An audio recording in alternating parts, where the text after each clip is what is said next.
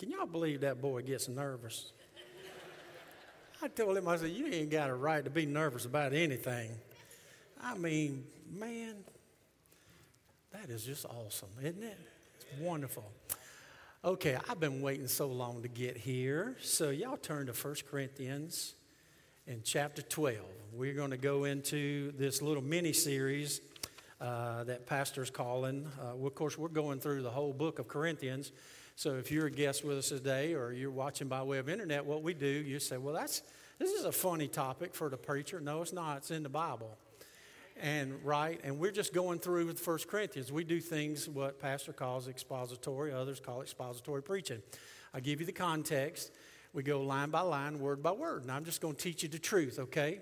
And this is a great topic. And so the little mini series because we're going to deal with chapter 12 13 and 14 and then we'll get to chapter 15 the whole chapter 15 is about the resurrection of jesus christ and that's as good as it's going to get right there so this will culminate into some of the, hopefully, I, I pray, the best teaching because it's not me, but it's the word and the best teaching, preaching you've ever heard because it's in the book. Now, you've heard a lot about spiritual gifts. If you're a new believer, you may not understand spiritual gifts. And so uh, we're going to go through this I'm going to give you a little history lesson this morning.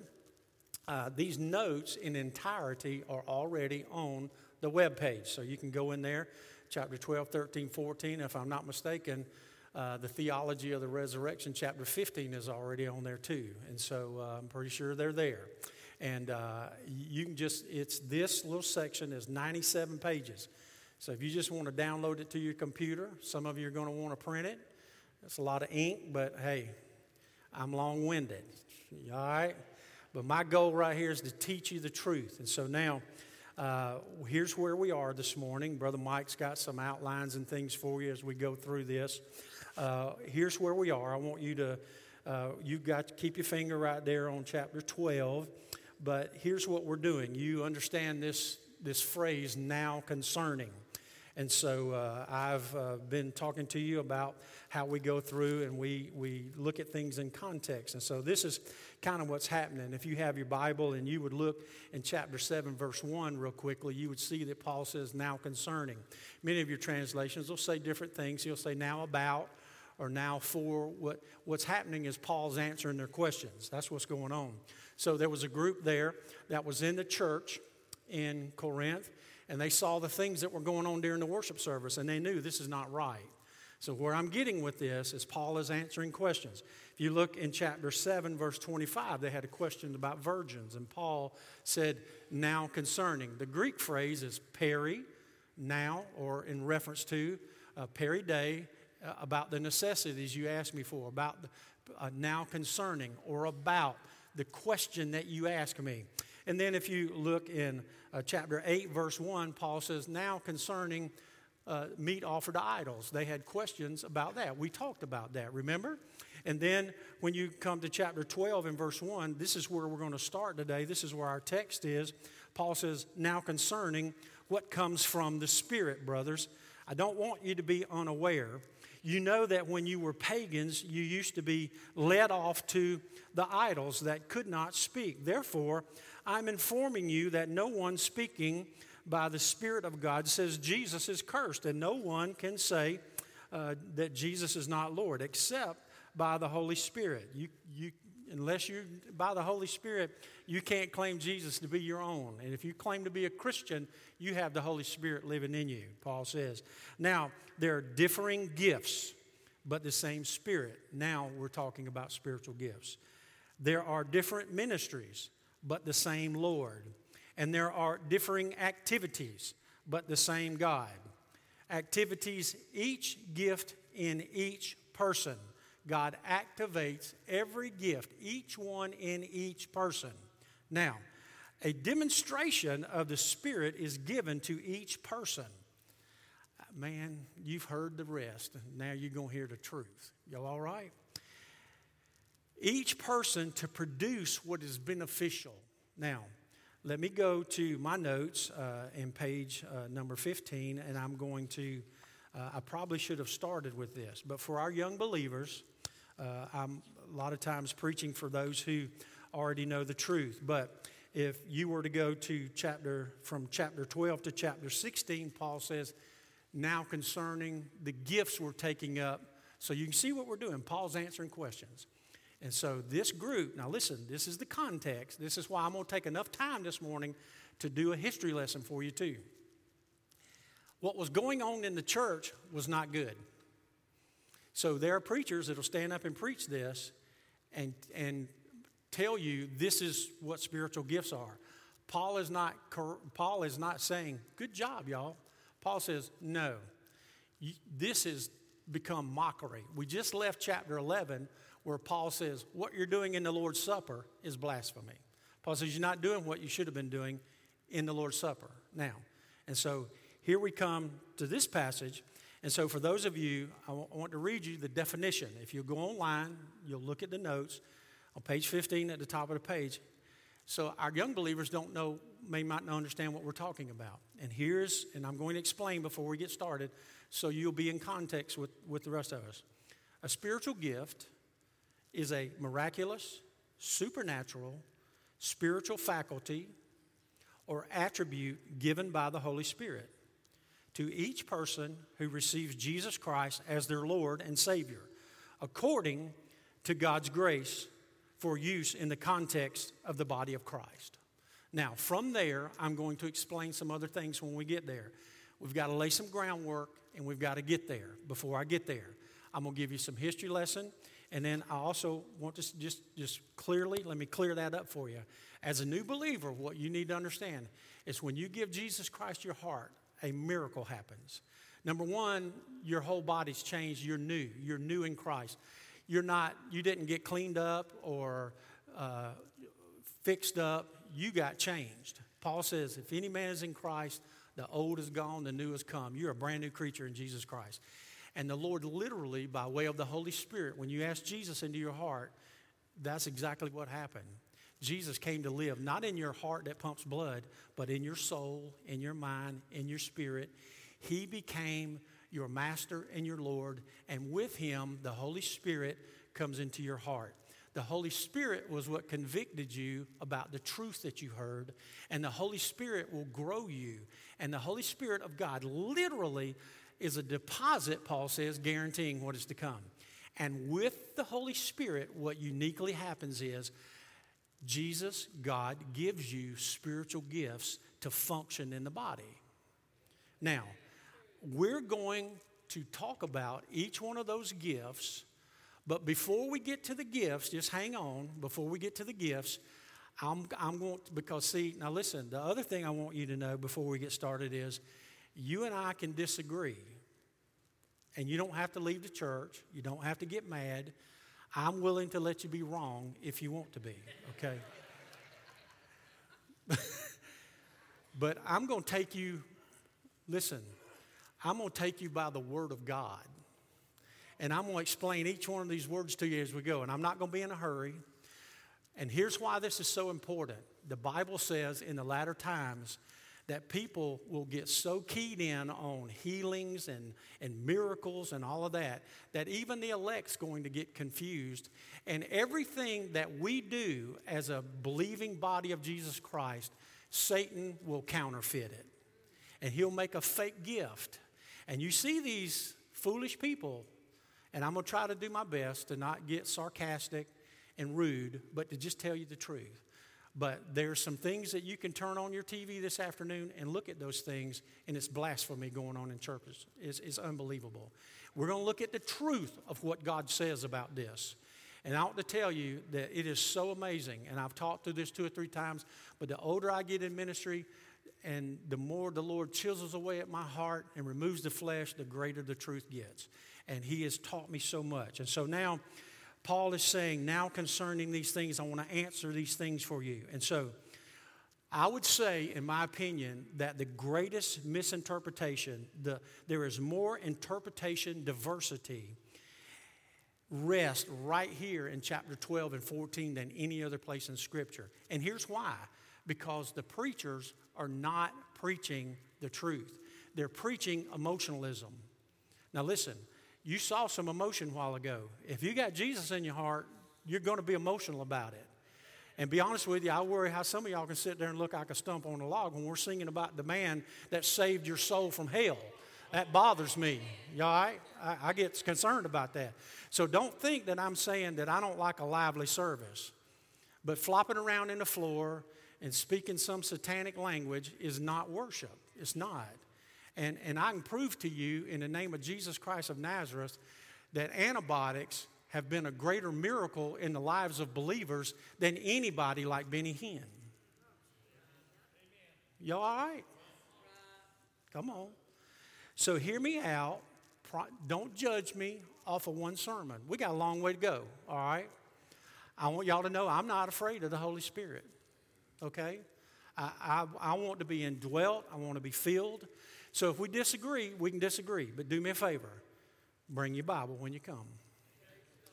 And we're going to go through the book little by little. Now, let me give you some background about why Paul was doing this. Now, the historical background to this this church was not being praised. In 11:2, when there's when there's praise, Paul says, look, look at chapter 2, verse 11. Paul says, "Now I praise you because you always remember me and keep the traditions just as I delivered them to you." Paul says, "You're doing what I told you to do." And Paul says, You're doing the Lord's Supper as I told you to, but you're doing it wrongly. You've brought in all this and it's crazy. Now remember, again, context, the entire context of this book. These are pagans who came to know Jesus and they brought a lot of their paganism with them. Now, you and I do that, that when this day and age, when we see somebody who gets saved out of the world, radical salvation, somebody turns their heart over to Christ, they come in and they don't know any better. And this is the problem of the pastors in the churches. They're not discipling their people. They're not getting the word from the pulpit. They're not getting the word out of the word. And so, therefore, people are still bringing the paganism in with them. That's why they'll continue to accept homosexuality and abortion and things of that nature. That's why they do that, because they haven't been discipled. They don't know that these things are sin. This is why when I witnessed to a young little girl at Home Depot, she says, What do I need church for? Well, if that's what the pastors are teaching, what does she need that for? I'm talking about the Son of God who can come into your life and radically change it by causing you to be born again, a new person, a new creation. Your thoughts change, your life changes. And so, so Paul says, listen, Uh, now, all of this started, and many of you know this, you're aware of the Old Testament, but many people are not. So if you've heard this before, just well, hang on, and you, it's good to get reminded. You can't even find your keys most of the time, all right? So it's good to be reminded, amen? Now, here's where we start Babylon, Babylonian, and mystery religions and their practices made their way into the church. In chapter 12 and verse 2, Paul sets the context for chapter 12, 13, and 14. In chapter 12, verse 2, here's what it say You know that when you were pagans, somehow or other, you were influenced and you were led astray to mute idols. And in Revelation chapter 17, uh, verse 1 and 5, says the mystery religions are mentioned there. And there they are. You can go and you can see in Revelation 1 and 5, it speaks of the Babylonian mystery religions. As a matter of fact, the great prostitute is called there uh, uh, from Babylon. And so we are going to see literally the collapse of Babylon, the big prostitute. This culture and all the things that we see today is going to collapse. They will find its destruction in the final judgment. John actually saw the words Mystery Babylon written on the harlot's head. Now, the Tower of Babel wasn't just some cool story in the Old Testament. This is uh, what we find in the Old Testament that the tower is significant in that it represents man's attempt to reach God on man's terms. Nimrod's wife, you go there and read the story in the Old Testament, Semiramis was the first high priestess of the Babylonian religion, Babel, and the founder of the ancient mystery religions. That's where this started. And what you're going to find is people who are into emotionalism and speaking in tongues that make no sense whatsoever, just ecstatic utterances. I'm not talking about a known language. We're going to look at Acts chapter 2 as we go along. The Greek word in Acts chapter 2 is dialectos. Do you hear an English word in there that you know? It's dialects. And so from henceforth, forevermore, you know that when I say, Brother Jared, do you believe in tongues? I would say, I believe it's a gift that is not used today, that it can happen, but it's a miracle when it happens. And when it does happen, it's a known language unknown to the speaker. Y'all all right? Okay. This gibberish, ecstatic utterance came from the culture, the Babylonian religions, and was brought into the place of Corinth. And so I saw something the other day the preacher, preacher runs down and his people running all over the place, jumping all over the place, and he said, Let that Holy Ghost language come up out of you. And this joker just gibbered out some stuff and ran off, and then he runs off to the other side of the platform, got the whole congregation worked up, and they're all dancing, dancing, and, and then the preacher says!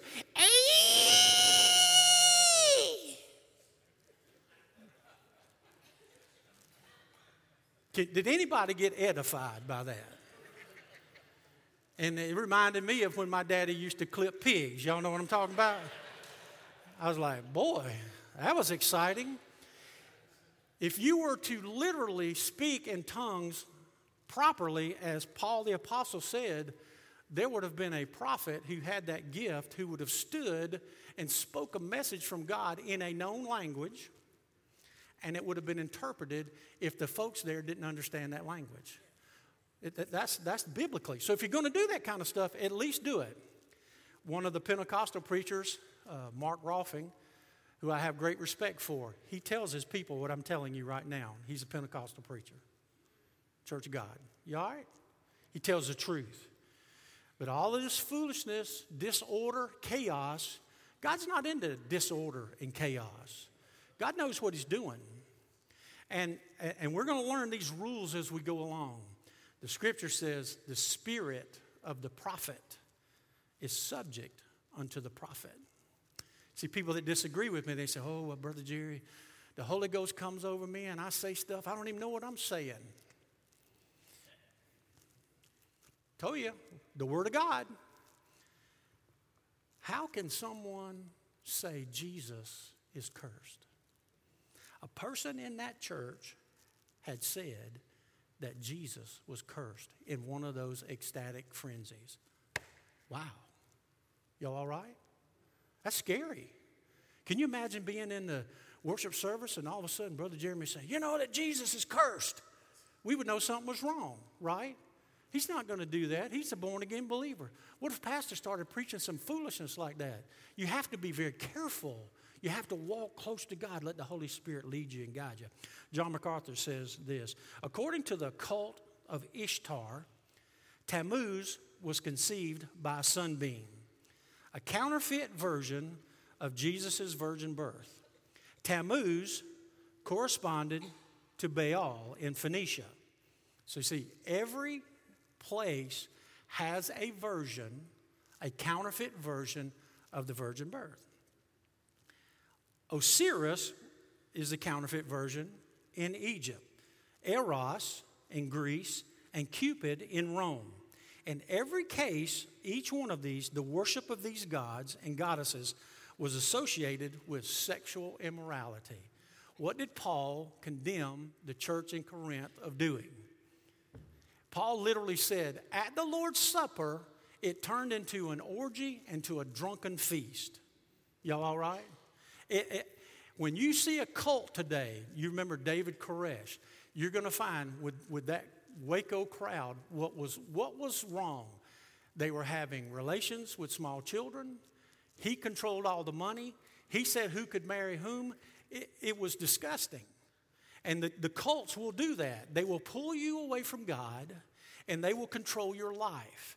Jesus Christ puts the Holy Spirit in you to control you according to godliness. And so we see that these things happen. Now, you say, well, Brother Jerry, what's the, what does all this have to do with the Bible? Well, the celebration, literally, in Ezekiel 8:14, you'll see that there was an alleged resurrection, another of Satan's mythical counterfeits. Satan loves counterfeits. In the book of Thessalonians, Paul tells us in the latter days, people are going to be fooled, and this is why I'm taking this time to do the history lesson today. Some of you love history, some of you won't, but you have to get this. that in the latter days, people are going to be led away from Christ by way of miracles and all of the foolishness that goes with that. Why? Because people are hurting and they're at the end of their rope and they need Christ. But listen, Dr. Rogers says, believe in miracles, but trust in Jesus. We don't always get our miracles. It's funny that Benny, Benny Hinn can't do any miracles down at the Scottish Rite place where all the children are. It only works when the anointing comes during the service. Well, isn't that convenient? And it doesn't even come then. Those people leave there brokenhearted because their problems never go away. The celebration of Lent has no basis in Scripture, but developed from a pagan celebration of Semiramis's mourning for 40 days over the death of Tammuz. And if you read the history, you will find that he was later, quote, resurrected. So, the mystery religions originated with the idea of baptismal regeneration. Why do I spend most of my time having to tell people this does not save you? It's symbolic. But the reason is because of the culture, because of what came from. You say, well, this doesn't, doesn't matter to me. Yes, it does. What happened 4,000 years ago at the Tower of Babel affects you. Because listen very carefully. You know, Pastor loves the one liners because they're succinct and they will help you. Religion is man seeking God. And what man said was, I'm going to do this and when I do this, it's going to, we're going to get to God. I'm going to get my way. I'm going to God. This, I'm going to make my own way to the Lord. Christianity is God seeking man. He came to us. He came to us because he loved us and he cared about us. But everything, you would think, you would think that no one would ever even think this in this day and time. Somebody asked me recently, he said, literally said this to me. Uh, I've never been this close to a preacher before. And I really got some questions I need answered. I was like, I like that question. He said, Is there really a heaven? Do we have a soul? Does it, do we go to heaven when we die? That's a great question. I said, Man, it was amazing. And I thought, goodness, how could someone today literally be so foolish to think that going underwater could save you when the blood of Jesus Christ is what liberates us? but they're there. They're everywhere. They're all over. And they're out there everywhere you go. And if you'll just talk to them, ladies, you have to be careful about that. But us fellows, we need we just we should be able to witness to a stump. Y'all all right? Here's where this came from. Being born again merely through a rite of water baptism. That same man says, listen, we it's preached everywhere in the country. This man said to me, well, I'm a good person. I think God's going to judge me based on how good of a person I am. And I says, well, let me talk to you for a minute. You're not a good person. I've been a pastor 35 years. Guess what? I'm not a good person. Paul says, In my flesh dwells no good thing. There is nothing good about Jerry Gray. If you see somebody say, Well, you just want them holy rollers, I said, I wish in the name of my Father in heaven somebody would see something in my life that would make them think I was a holy roller. I wish you could see some holiness in me. And I pray that you do. But if you do, I can promise you it'll be my Savior. The practice of mutilation and flagellation to atone for sins or gain spiritual favor. They also began the custom of pilgrimages. People today think if you go to Mecca, you can be saved. You can go all over this world. Without Jesus Christ, you're lost and going to hell. Which many religions follow today, and they're paying repentance for forgiveness of sins for oneself and for others. Did you know you're Protestant? You know what that means? That means that you are a protester. This, we're followers of Luther. When he tacked those 95 theses on the wall, we were saying to the Catholic Church, you can't buy your way to heaven. That's what that was all about. Now, that's a simplistic form, but he put those things there by saying the Catholic Church was selling indulgences. They were saying, these people gave so much money, we're going to give them a piece of the cross that came from Jesus and that'll save you. Or, you know, many people have asked me today, well, Brother Jerry, why can't we find just all the, the original documents in there? You know why we don't have the original documents? All we have really is a few fragments in the book of John and other places. We got the Dead Sea Scrolls that have verified your Old Testament and all these things. But I can tell you why we don't have the original signed copies that Paul the Apostle wrote. Because people would be worshiping those documents. They would think, if I touch that, I can go to heaven. It's not the pages that are as important, it's the message in there. It's the Word of God that teaches us the truth. Now, several pagan practices were especially influential in the church at Corinth. Perhaps the most important and certainly the most obvious and dangerous was that of ecstasy. Considered to be the highest expression of religious experience. It's that way today. The more emotional, the more out of control. I have literally seen people, uh, listen, I counsel someone uh, a few years back that literally told me that she could put herself in a trance to worship God and get uh, sexual pleasure from that ecstasy by visualizing relations with God. That's as sick as it gets. You okay? Considered to be the highest expression, this says, because it seemed supernatural and because it seemed dynamic and dramatic, often bizarre. The practice strongly appealed to the natural man.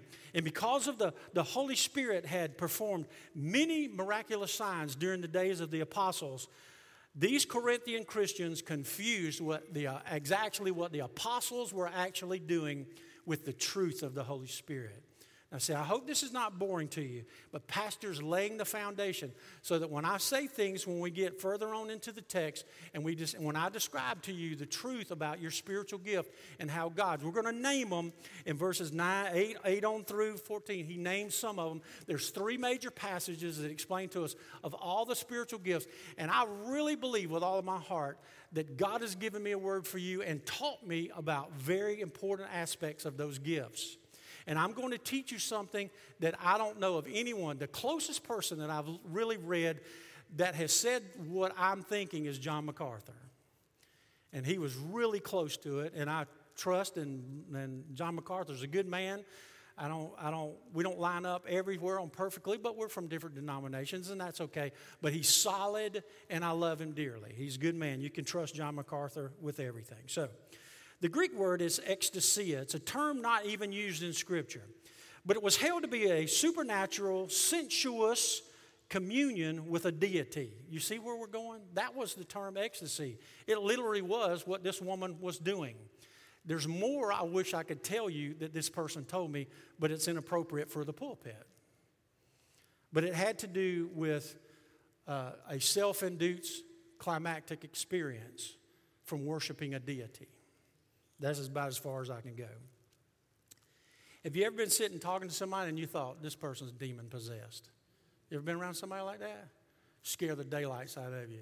Don't scare me. I'm going to preach Jesus right down their gullet because greater who is in me than he is in the world. Y'all all right? Don't bow down to the demons. And listen, don't talk to the devil. Adam and Eve got in trouble talking to the devil, and that's why we're in the shape we're in. You ever seen people talking to God, talking to all these emotional, crazy nuts on TV? They'll be praying and then they'll stop and rebuke the devil. They don't have any power over the devil. Just keep talking to Jesus and let him handle that.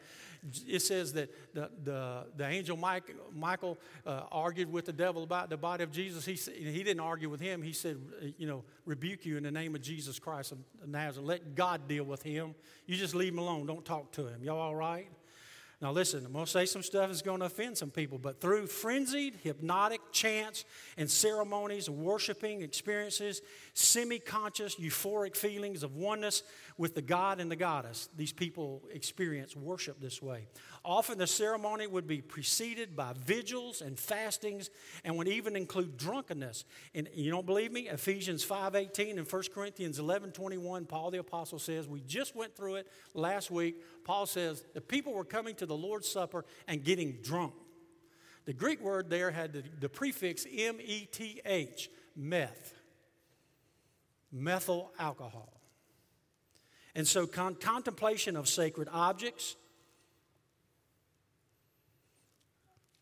contemplation of sacred objects, worshiping statues. How ridiculous. St. Anthony and the mother of our Lord, Mary, is not getting you to heaven. Whirling dances, that's the Pentecostal church today. And many, you look on television, you see the charismatics, some of them do some crazy things in there. I saw a man on the video the other day running around in the sanctuary, was so crazy, ran up, jumped over the platform, jumped over the pulpit, and jumped into baptistry right in the middle. So coat and tie and everything, right in the middle of the service. Well, that was godly. Don't do that. I'll tackle you before you ever get there. You see that old linebacker come out. I'm telling you, so incense, chants, and other such physical and psychological stimuli customarily were used to induce the ecstasy that would be in the form of an out of body trance or an unrestrained sexual orgy. I had a Baptist preacher tell me one time that as he prayed, he would leave his body and float around the room and talk to God while he was there. A Baptist preacher. And you know what I do? I said, Do you ever bump your head on the lights? he just looked at me. I said, Well, if you're going to talk foolishly, then hey, the Bible says if you're absent from the body, I was like, What are you doing leaving your body? Yeah, if you saved. Man, what's going on with you, brother? This was so bad that was going on in the church, a term called to Corinthianize was invented. And, and it meant to be sexually immoral. They believed that if some, something worked, it had to be right. If you'll read chapter 13 of Deuteronomy, you will find that it says there that a false prophet, even if what he says comes true and, and he leads you away to worship other gods, he's a false prophet. It says, even if there's affinity involved, even if it's your family members, and they say, let's go worship other gods. If my mother, my dear sweet mother, who told me about Jesus the first time, if she, even if she said, let's go worship another God, she's going by herself. It, the Bible says, even if there's numbers, you need to listen. In Deuteronomy 13, it says, even if the whole town says, let's go off and worship other gods, you stay put. And Paul was trying to pull this church. It was out of his will and emotionally and ecstatically lost their minds. Paul said, Don't do that. A temple to Bacchus today still stands in the ruins of Baalbek in modern Lebanon. They're shooting rockets from Lebanon now into Israel, and there's still a statue there today. And I pray before the day's over that you'll hear that Israel shot a rocket into Lebanon and blew that statue up. Wouldn't that be awesome? One of the chief evidences of the spiritual immaturity of the Corinthian Christians was lack of discernment. If an occult practice seemed to have supernatural effect, they assumed that it was from God. If a priest or a soothsayer performed a miracle, they assumed it was by God's power. Like many Christians today, they believe that if something works, it must be good. If you'll look closer at it, you'll find out that it's not working as they say it is. Some of the believers realized that there was confusion in the church. Bless God for the remnant. Amen? People told me, oh, well, I'm, I'm talking about a man who's mature in his faith. I've worked with him, I was on staff with him. He says, oh, I want to go up and see the laughing revival. I said, that's the most foolish thing I've ever heard, brother. And, and, and I watched a preacher on television not too long ago. Matter of fact, it was Kenneth Copeland. I'll tell you who it was. And Kenneth started going, ha, ha, ha, ha, ha, ha, ha. That's what he did. He started laughing. While he's preaching, ha, ha, ha, ha, ha. Then he went down to folks that on the front row and he'd look at them and he'd say, and then they'd stand up and they'd start laughing. He had them all trained. And then before you know, the whole church is laughing and they're rolling around in the floor. Ladies with the skirts up. That's real godly, isn't it? Isn't that right? Yeah people in, uh, immodest and just laughing. Now, what good did that do anybody? That's disorder. That's satanic. That's foolishness. And so these people, there were some folks in the church, and they said, Listen, we need to let Paul know what's going on. Paul is gone. He's gone to Ephesus, and we need to know that.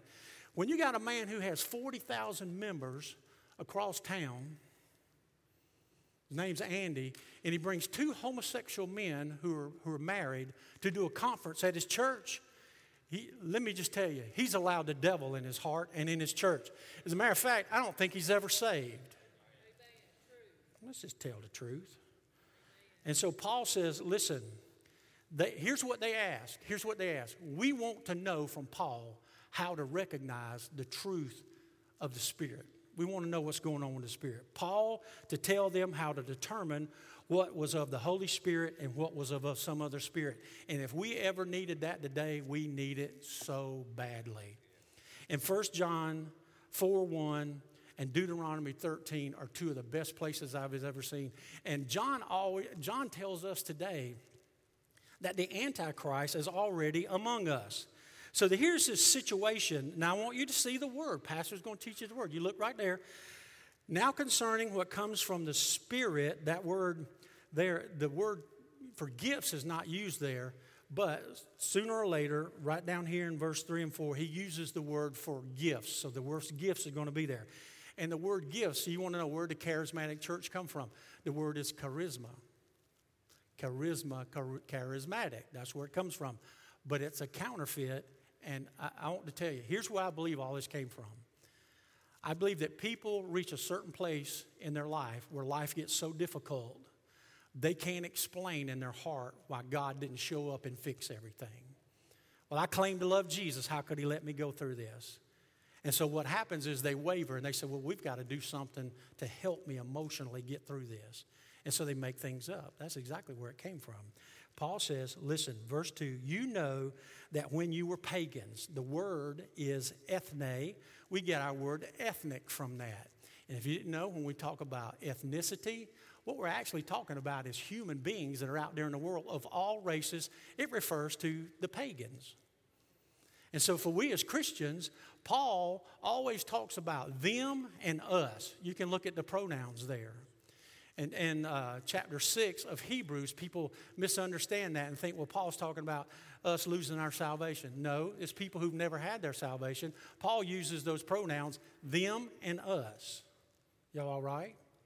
And so here, the ethne, the influence of the mystery religions was making its mark on the church.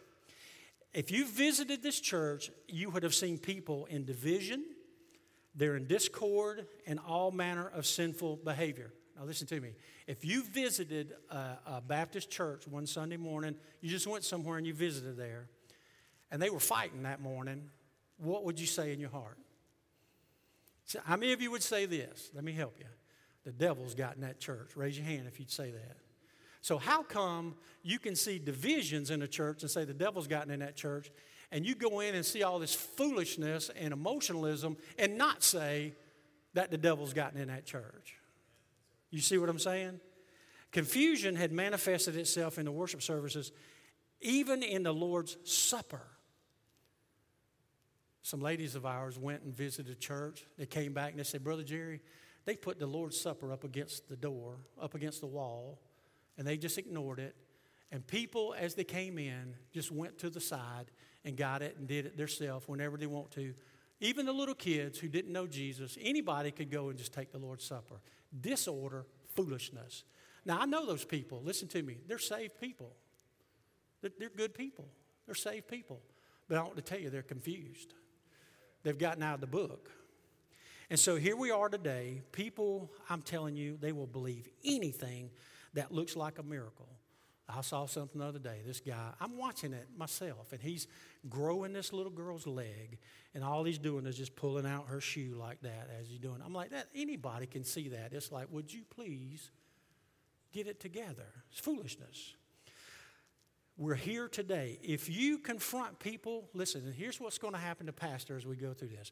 If you confront people with the truth of the scripture about their doctrines and their emotionalism, here's what they're going to say do not confuse me with the facts. I have my mind made up. That's what they're going to say. And they're going to stare you down. People that are into emotionalism and that play church are setting themselves up for an enormous fall. I do believe in the Holy Spirit. If you, this last week, I want to tell you if you knew what the Holy Spirit did in your pastor's life, he held me up, he strengthened me. Don't tell me I don't know the Holy Spirit. I'm telling you, the Spirit of God held me up through some stuff that's unbelievable. You won't know till we get to heaven what's going on. I've seen the Son of God stand in between me and the devil himself. Don't tell me I don't know the Holy Spirit. Don't tell me I don't know this book. I've made a life out of studying it, and I trust it. I told, that, I told a man yesterday, I said, listen, I'm, I'm not telling you something that I don't believe. I'm trusting my salvation on this book. My Jesus is coming. Y'all all right? Now, listen, why does Pastor do this? Why am I taking so much time to do this? This little history lesson. This wasn't a jump up, hallelujah. We had a great time this morning. I hope you've had a great time. I hope you understood that. But I want to read you this passage. If you got your Bible, Second Thessalonians chapter 2 9. We're going to finish right here this morning, okay? And then we're going to point number one, the foundation to chapters 12 through 14. That'll be your first point next week. We'll go to the foundation. I just kind of, what I wanted to do today was say, listen, you can disagree with me if you want to, but please give me a chance. Let me finish the series. Let me deal with each and every individual thing. And if you're a young believer, I, just want you to know God has given you a spiritual gift. And here's what you're going to find I believe that your spiritual gift is not one or two or three spiritual gifts. I'm going to teach you something different than everybody else has ever told you. I believe that the spiritual gifts, if you have a gift of teaching or you have a gift of mercy, that may be your strong gift, but it's your responsibility. Where did the spirits, where did the gifts come from? You're going to learn that they come from the Spirit. If you have the Spirit, you need to work on all the gifts. See, you've been told not to do that. That's foolishness. Well, the spiritual gifts and the fruit of the Spirit are two different things. Foolishness. If I've got the gift of preaching, if I've got the gift of prophecy, wouldn't it be good if I had the gift of mercy too? Am I not supposed to talk to the mercy people or use that gift? You've been told, no, you can't, don't covet somebody else's gift. I believe that your spiritual gift is a mixture of the gifts. Paul says in Romans 12, if a man has faith, let him have faith in the measure that it was given to him. We don't, do we all have the same amount of faith? But there's some of you who have faith. My mother's main spiritual gift is faith. You can tell her something and it's tough, and she says, We just have to trust God. That's what she's told me forever. She doesn't get nervous about what's coming up and what's going on. My mother's got faith, but she also has had mercy and compassion. She has hospitality. So, uh, Brother Doug, I'm, I'm going to use Brother Doug as an example. Doug's gift is not teaching, but guess what Doug did this morning? Doug taught. And from what I understand, it was fantastic. You guys had a great time. You see, well, what if, but Doug's gift is wisdom. Doug has a lot of wisdom. I talk to him all the time. That may be his main gift, but it doesn't mean that he can't learn how to teach. I believe your spiritual gift is a mixture of all the gifts, and it's given to you as a spiritual fingerprint. Yours is like nobody else's. And to prove it to you, I'll say this. So I have the gift of preaching. You've heard Brother Chris Connor preach here, have you not? Chris has the gift of preaching, but we preach totally different. You know why? He has other portions of other gifts that are different than mine. You, and so, see, Baptist preachers say, well, now, singing and things like that, well, those aren't spiritual gifts. I was like, hold on a minute. Why can't your talents be imbued by the Holy Spirit? If you can sing, the Holy Spirit, if your spiritual gift is mercy, You'll hear it in the song. That person will be. I can promise you this when Kay plays this piano, her spiritual gifts comes through that instrument. Amen? And your and here's why no nobody, God loves you so much that He gave you a spiritual gift that nobody else has. It's yours and it helps you. I'm going to tell you something else people tell you. Well, you got that spiritual gift, and that's your spiritual gifts. Mine have changed over the years. If you move and go to another church body, God may need to get, change your spiritual gifts or the combination of your gifts so that you can minister in that body. It'll be different than Wood Lake. If it came from the Spirit, it all works together. Would you agree? You've been told now, you know, don't get the don't get the fruit of the spirit and spiritual gifts mixed up. Well, when I got listen, Colossians 2 8 through 10. Just let the Word of God answer the question. Colossians 2 8 through 10 says, All the fullness of the Godhead dwells in Christ. Guess what the next verse says? And you are complete in Him. If I've got Jesus and I've got the Holy Spirit living in me, I have mercy, hospitality, I have preaching, I have teaching, I have all of those things. People say, well, I don't have the gift of teaching. And they have kids. Well, your kids are in trouble. If you don't teach your kids, what are you going to do? Well, I, well, that's not a spiritual gift. If I got a talent, God can use the Spirit of God living in me to, to, to make that talent glorify the Lord Jesus Christ. Now listen, Second Thessalonians 2, we're going to stop. I could preach from now till 6 o'clock tonight right here. Y'all, what the hiney can't stand, the brain can't absorb. So we got to finish. You all right? So listen to this. Here's why I'm doing this, okay? I want you to be aware. The coming of the lawless one, who is that? The Antichrist. The coming of the lawless one will be in accordance with the work of Satan displayed in all kinds of counterfeit miracles. Wow. Paul says the counterfeit prophets, the counterfeit antichrist, they're going to come and they're going to try to fool you. They're going to do it with signs and wonders. What if they really do some things that are miraculous? What if it's done by Satan? and in every sort of evil that deceives those who are perish. They're perishing, listen, because they refuse to love the truth and be saved. For this reason, God sends them a powerful delusion so that they will believe the lie. What is the lie? Not a lie, some lie. The lie is the Antichrist, is the real Christ. That's the lie. And the Antichrist is going to do miracles right before people's very eyes. The days are coming. And so that all will be condemned who hate, who have not believed the truth, but have delighted in wickedness. Wow. See, you, here's, the, here's the deal. John MacArthur said this. When John MacArthur teaches spiritual gifts, and his program goes out all over the radio stations, here's what happens the people that own the radio stations call John and say, John, can you tone it down a little bit? The charismatics are not sending their money because you're trashing the charismatics. John says, I'm not trashing the charismatics, I'm just teaching you the truth. Listen, listen. If I had the ability, I want to tell you the most frustrating thing about being a pastor you think it'd be some kind of stress or something going on. Here's the, here's the hardest thing I have to do as a pastor. If I had this, I'd go to the nursing home this morning. I would go to the hospital where Sherry and Miss Rita are at. And I'd go in there and I'd lay hands on them and I would say, In the name of Jesus Christ of Nazareth, be healed, rise and walk. I don't have that.